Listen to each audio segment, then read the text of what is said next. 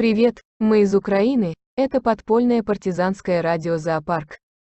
Лазерное очковтирательство на новых физических принципах.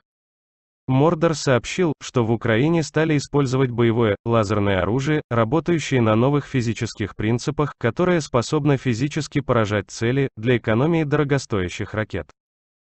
Этому странному заявлению есть несколько объяснений. Первое, ракеты у Орды уже заканчиваются. Второе, несмотря на то, что в Бразилии недавно был захвачен самолет Митмор Дара с наркотиками, а до этого перехвачено несколько тонн целебного порошка в Эстонии, кокаин в Москву все-таки как-то попал, по другим каналам.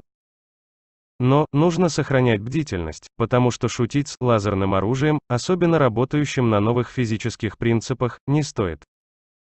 С таким оружием Орде гарантирована победа не только в этой, но и любой другой войне, это фактически оружие возмездия, которого, в свое время, так и не дождался Адольф Аларизович. С этим оружием лучше управляются терминаторы, а их уже забросили в Украину, тому есть доказательства. Пока неизвестные модели, лучше бы Т-800, потому что с ними легче справиться и их можно перепрограммировать. А с другими, из жидкого металла, хлопот больше, потому что не всегда под рукой цистерна с жидким азотом и сталеплавильный комбинат. Надежды только на нашего Джона Коннора из ВСЛ.